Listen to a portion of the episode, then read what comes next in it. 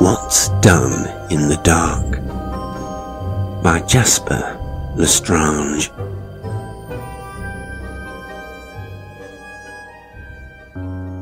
Neither of us would have called ourselves religious before we moved to Bleakford.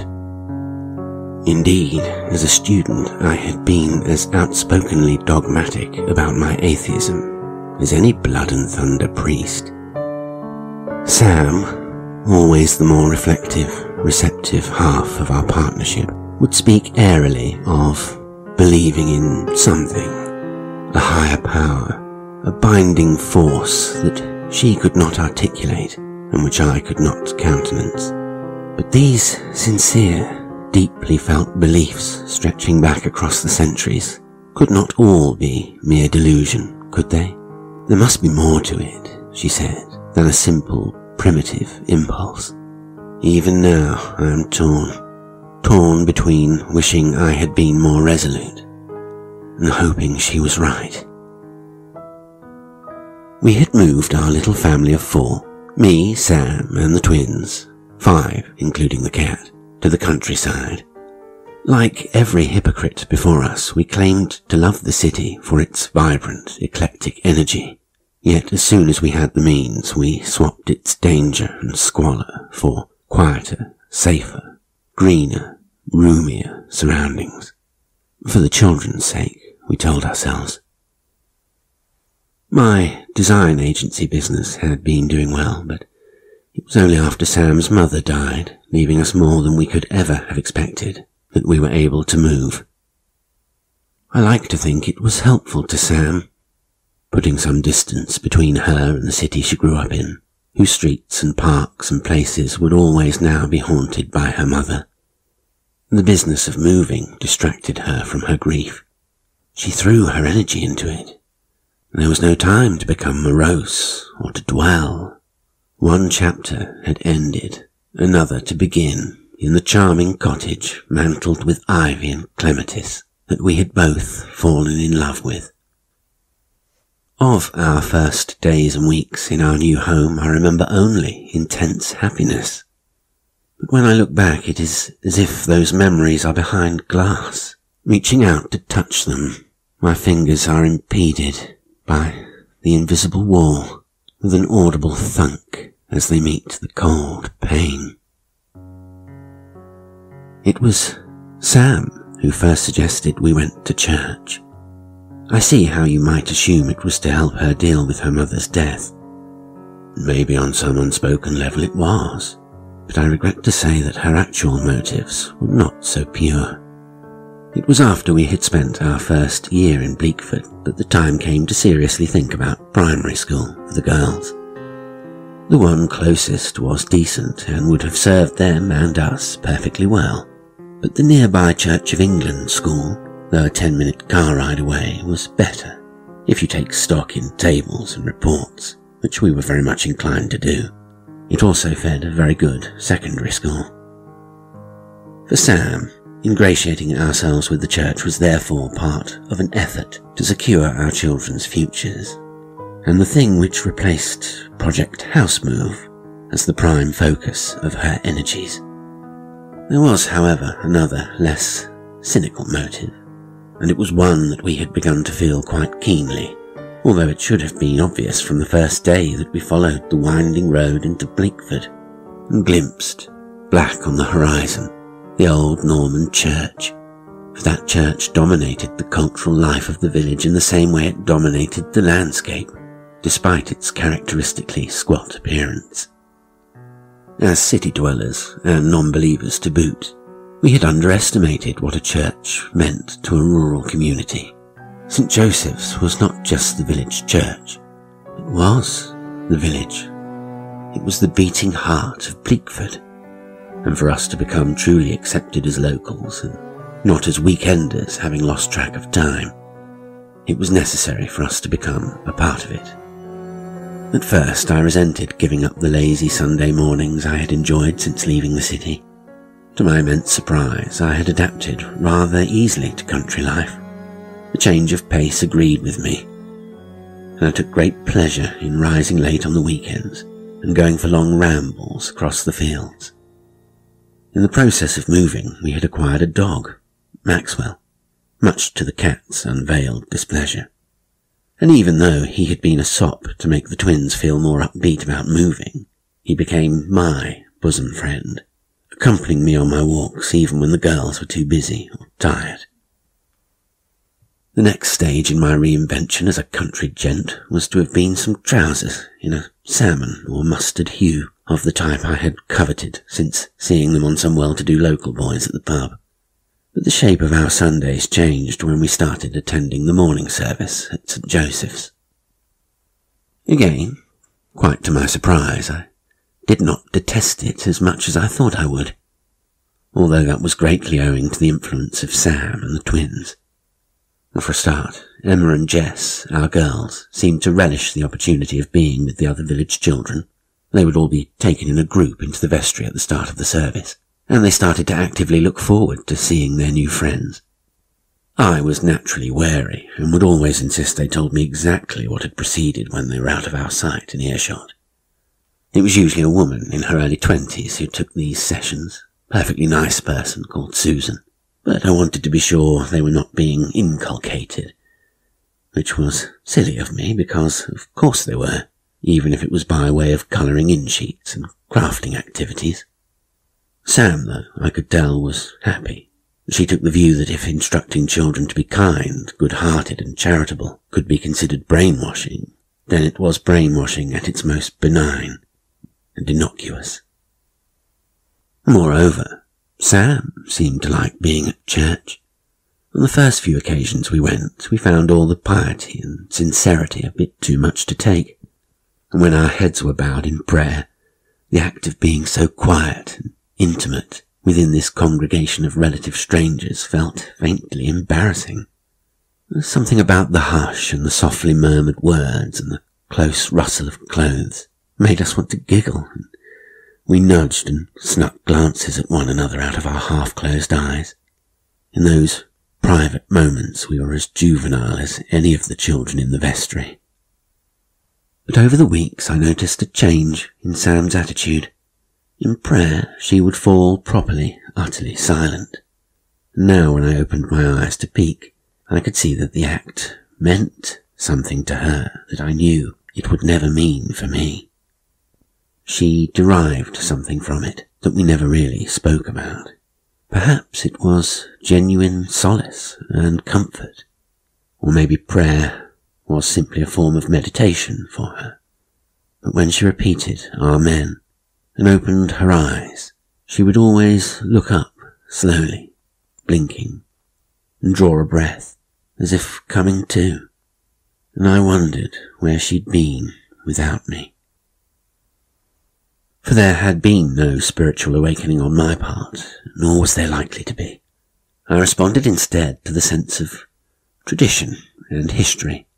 It never failed to impress me that this building, shorn of its electrical main sockets, electric lights, radiators, fire alarms, kettle, tea urn, telephone, fax machine, and every other trapping of modernity, this dumpy Norman church had stood essentially unchanged since the 13th century, and whenever my attention drifted during the more protracted sermons, my eyes would be drawn to the rafters, or to the stained glass, or to the engraved plaques in the church floor, and the old-fashioned names on the memorial to the war dead.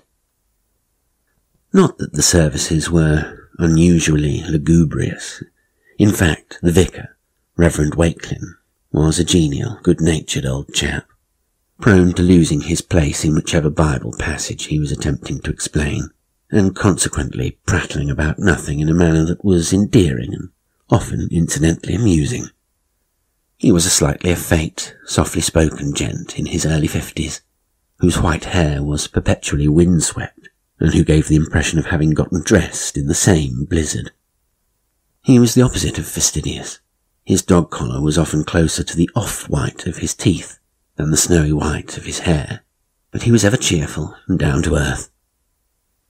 The same could not be said for his official or unofficial second-in-command, a woman called Debbie. I am afraid I am not familiar enough with the hierarchy of the church to know if she had a title as such.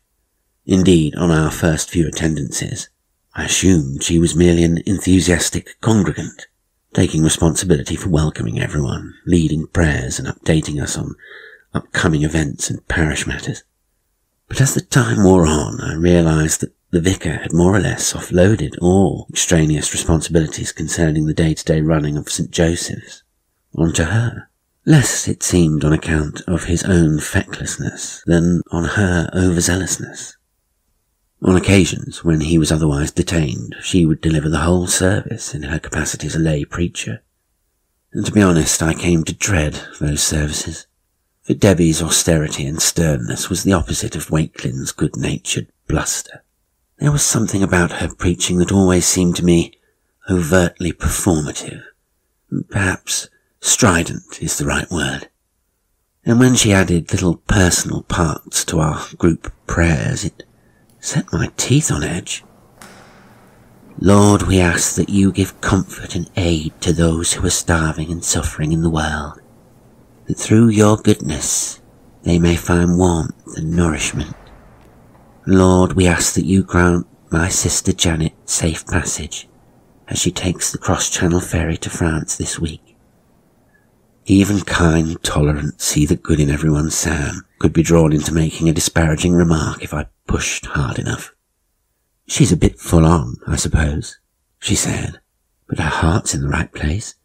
She's really committed. I don't know what the vicar would do without her. As it happened, that was not an uncommon assessment, as I learned one afternoon at the Bird in Hand, although not for the reasons my wife meant. "They're having it off," said Jeff Stanhope, as we spotted the Reverend and Debbie strolling past the window. I had been taking a sip of my beer when he said this, and snorted into the frothy head, before realising he was serious. "You're kidding.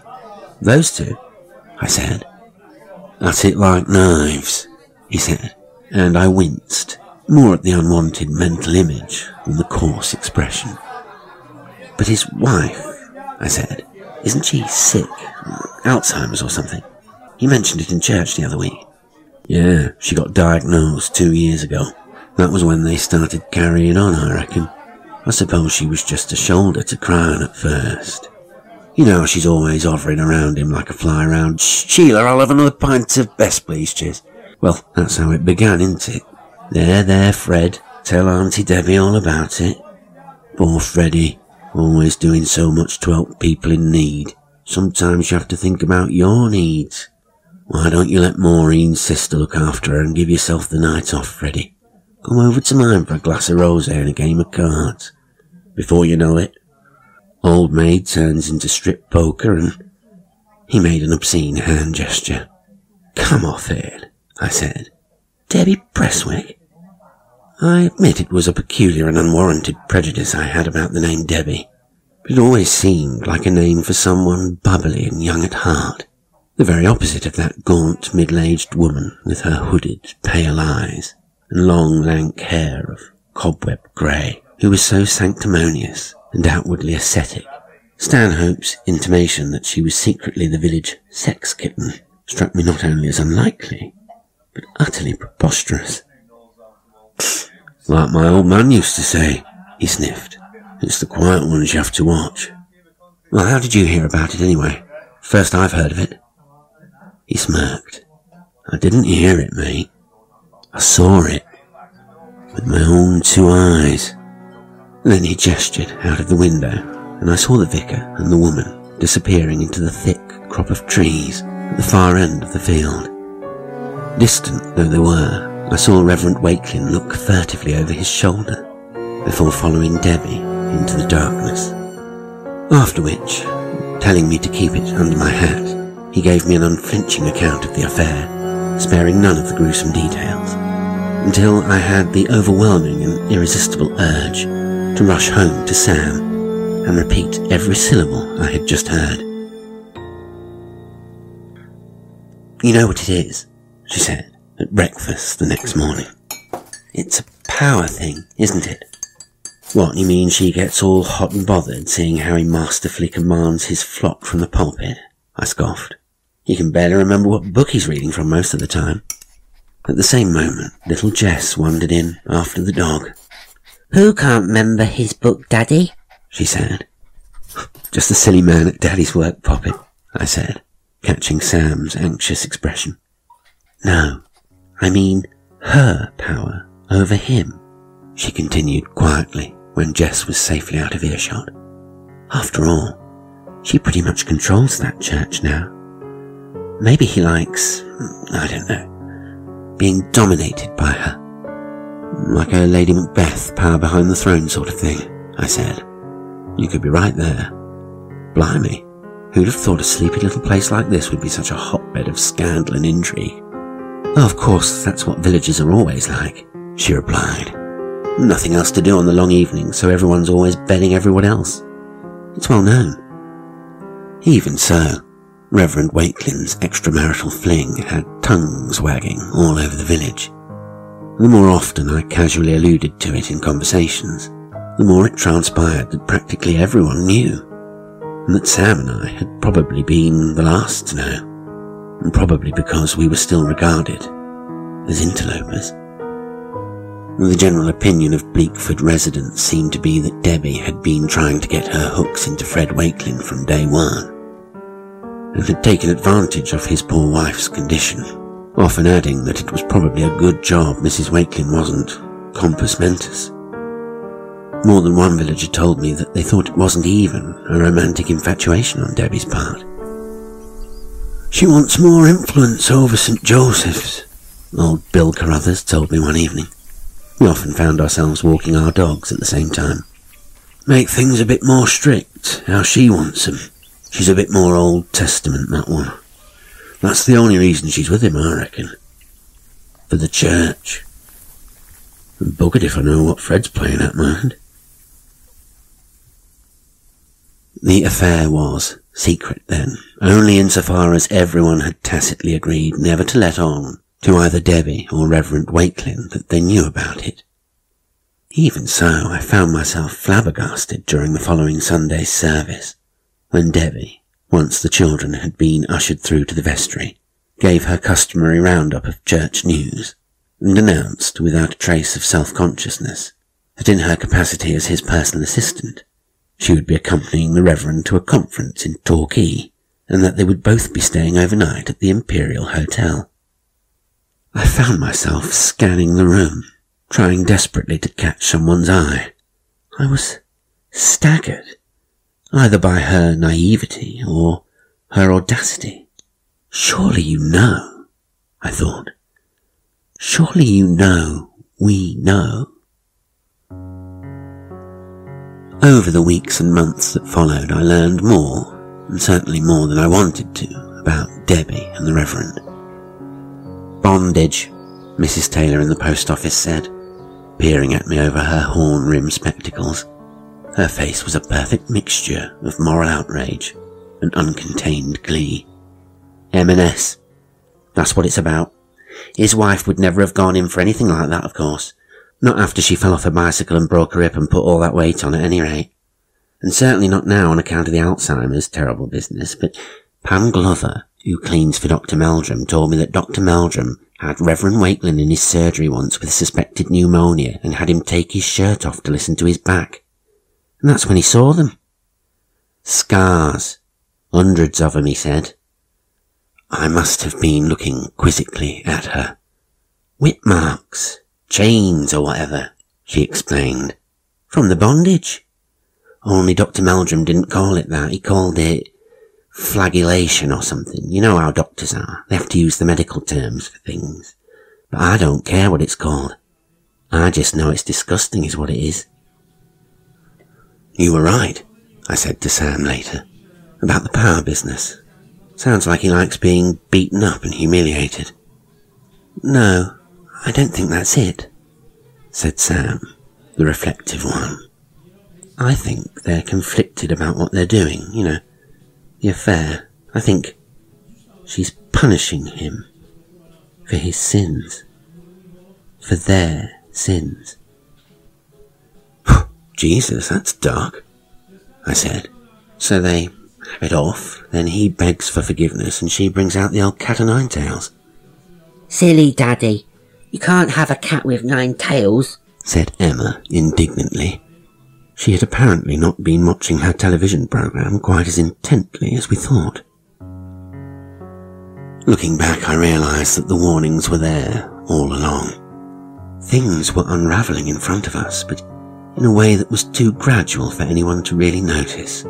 By the same token, the Wakelin-Presswick affair had become something we simply could not look away from, partly as though we were watching a real-life drama being played out for our benefit, partly in the manner of rubbernecking motorists passing a car smash. Just before Christmas, the Reverend lost his wife. Just after New Year's Day, he buried her. We churchgoers were made to suffer a prayer session led by Debbie, in which she asked God to give Reverend Wakelin the strength to cope with his loss. Help him to remember Romans chapter 8, verse 18. What we suffer now is nothing compared to the glory he will reveal to us later. Help him to remember, too, that those who mourn are blessed, because they are comforted.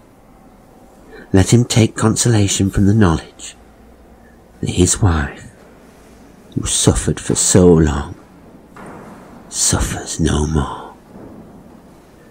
Appalled by her hypocrisy, her grating piety, I lifted my own head above those that were bowed around me, and opened my eyes to glare at the pinched face from whose thin lips these words were spoken.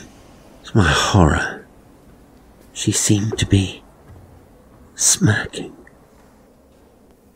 By the end of January, Debbie had been installed at the vicarage to care for Reverend Wakelin, who was, in her words, sick with grief. To the community, however, the vicar had merely moved in a replacement wife, and the vicarage was now a love nest for the widower and his mistress. But according to Pam Glover, who cleaned for the vicar as well as Dr. Meldrum, there didn't seem to be much love about it. It's always her what lets me in. He's usually up hiding in his study. I heard him crying and snivelling through the door once. And then, there's the blood. There's always blood on the sheets. And don't tell anyone, but I found towels in the bin before. Whole bath towels soaked in blood. The church services at St Joseph's, as Bill Carruthers had predicted, became increasingly austere. The hymn choices were frequently depressing, and the twins said that church wasn't fun anymore now Susan had been told to swap colouring in and word searches for serious religious instruction and silent prayer. Meanwhile, in the vicar's absence, Debbie continued to lead the services, delivering her bleak, self-serving and pointed little sermons. In late February, the weekend before Ash Wednesday, she mentioned in her church dispatches that some of us may have heard on the village grapevine, and of course, all of us had, that the vicar and the church were being investigated over alleged improprieties, including some irregularities in financial reporting, which she assured us were entirely without substance. Then, back in church for the first time since his wife's death, Reverend Wakelin stepped forth to deliver a truly ferocious sermon that seemed intended to admonish us for our supposed indiscretions. The people were filled with unrighteousness, evil, covetousness, malice, he spat. They were full of envy and deceit, and they were gossips, slanderers, and haters of God, even though they knew God's righteous decree that those who practice such things deserve to die. In the middle of his frothing, blustering invective, I glanced over at Debbie, sitting on a chair to the left of the pulpit, her bony fingers clasped, her features resolute, nodding vehemently in approval. The rumours were that Wakelin's days as the vicar of Bleakford were numbered. Not necessarily defrocked, but quietly put out to pasture, I was informed, although I, in my ignorance, did not fully understand the distinction. The general view was that this was very probably for the best, although some doubted whether Debbie Presswick would be as easy to dislodge. For a few weeks, Wakelin was absent. We saw him around the village, of course, an ever more distracted, haunted figure. He had always been slight. Now he looked frail and hunched. I had half expected that we would never see him in church again, so I was surprised when he was at the door waiting to greet us at the Easter Sunday service. "Welcome, welcome," he said. "Beautiful day, beautiful day." I smelt the sourness of his wine breath. As with others, we filed past him, and he patted me on the back with skeletal fingers. Mr. Sparks, the organist, serenaded us with an unfamiliar dirge as we entered, but at least some effort had been made to brighten the atmosphere with daffodils, real ones in plastic pots, and displays of toy rabbits and decorated eggs. Susan, smiling, assured the children that there were pictures of daffodils and eggs to paint today, and if the children's paintings were ever so good, some chocolate to take home. When we had taken our pews and the assembly fell quiet, Debbie formally welcomed us all. As it was Easter, she had made more of an effort with her appearance than usual. Her grey hair had been straightened and had a shine to it. She was wearing a floral dress, and most strikingly of all, a slash of red lipstick, which had unfortunately stained her front teeth. "Today," she announced, "we will dispense with the usual news roundup and get straight on with praising the Lord. For today is the greatest day in the Christian calendar, the day when we celebrate the resurrection of Christ and the absolution of our sins. It is the most holy of days and the happiest of days. I wanted to shout hallelujah from the rooftop today because I felt so joyous." And in a few minutes, Reverend Wakelin, she extended her hand, palm open to indicate his presence, seated on the front row. Her red mouth was horribly wide, and her eyes shone with a sort of cringing adoration. "Reverend Wakelin, who is back with us today after a period of ill health, Reverend Wakelin will deliver the good news. Hallelujah!"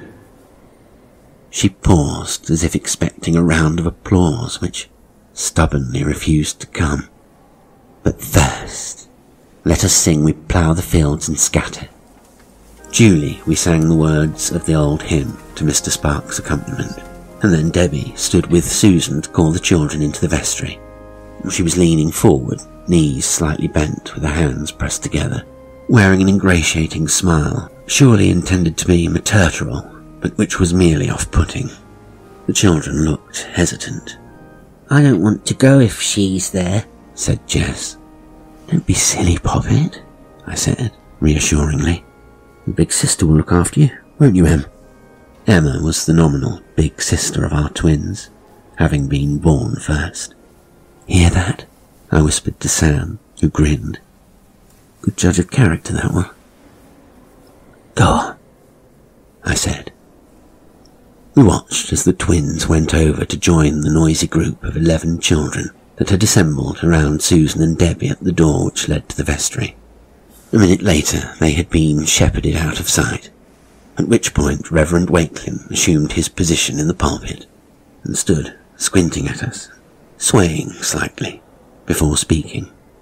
"We plough the fields and scatter," he began. "I expect you're wondering why we've just sung a harvest song at Easter. You think old Wakelin's lost the plot, but no, there is method in my—" His voice trailed off as he lost his train of thought. Susan stepped out of the vestry and passed silently by the rows of pews. "We reap what we sow," he blurted suddenly. "We plough the fields, scatter, and we reap what we sow. Only we don't, do we? We don't reap exactly what we sow. We plant the seed in the ground, and it grows into wheat, or a sunflower, or a lettuce, or a pumpkin, or whatever. Magic happens. under the ground in the soil and changes that seed into something very different from what was planted.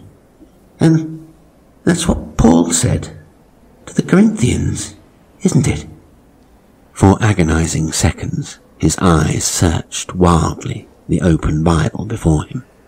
When he found the right passage, he stabbed it with his finger, as if nailing it in place.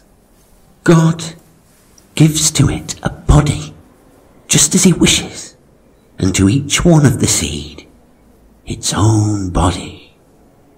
He paused, his mouth moving, as if he was chewing over this last profundity, like cud. Out of the corner of my eye I glimpsed Susan returning, carrying 2 jam jars, filled with water and paintbrushes. You see, Paul was asked a question, wasn't he? How are the dead raised? And with what sort of body do they come? Good question. Very good question. And Paul gave the example of the seed, sown as one thing, and transformed. This, he said, is what the resurrection of the dead will look like. We are sown corrupted, but raised incorruptible, sown in dishonour, raised in glory. We are sown a natural body, but raised a spiritual body. He became excited, no, demented at this, the 5 fingertips of his right hand landing on the page like a hoof descending. It's all here, he said, white flecks foaming in the cracked corners of his mouth. Flesh and blood is not able to inherit the kingdom of God. Behold, I tell you a mystery. The trumpet will sound, and the dead will be raised imperishable, and we will all be changed, returning, not as the seed, but as the sunflower, not as the cadaver, but... I don't recall a noise. I just remember everyone suddenly turning in the direction of the vestry. Susan was backing out of the doorway, her face white. Her hand was over her mouth, and when she took it away, I saw it left a red print behind. The hand was trembling and dripping. It was then I noticed the dark stain on her jumper. "Don't be alarmed," cried the vicar, as people gasped and started rising from their seats. "Your children are perfectly safe, for they are with the Lord, and they have traded the miseries and iniquities of this life for His love and His light." The dawning horror began to pound in my brain, and at the same moment the vicar's eyes fell on me, as if he was addressing me personally. "They have been changed. Changed into something wonderful." There was a loud commotion, but I could only stare at his face, the features twisted, made ugly by madness. A ghastly vein throbbed in his forehead. He turned from me and cast his gaze upwards. "We have shown that we fear your God," he cried, with fat tears rolling down his cheek, "and that we trust in the miracle of resurrection. Now show us a sign that you are pleased." I wanted to stand, but my legs were strangely heavy. At first they would not let me follow the others, who were all now running in the same direction. Instead I turned to see my wife tearing, tumbling towards the vestry, crying and screaming, a blur of blue and yellow and green. She never returned from that room. She too was transformed.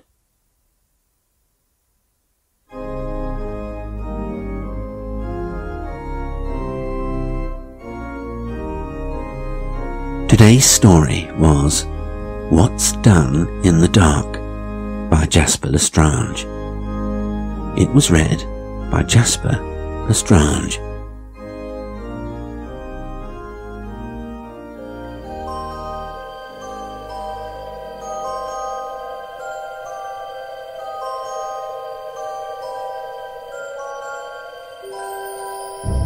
If you enjoy the show and would like to support me, there are several ways you can do so. You can make a one-off donation through Ko-fi. You can join as a YouTube channel member or become a patron on Patreon and make a monthly contribution, gaining access to exclusive content. Liking, commenting, sharing and subscribing all help the channel grow. Thank you for listening, and until next time, sweet dreams.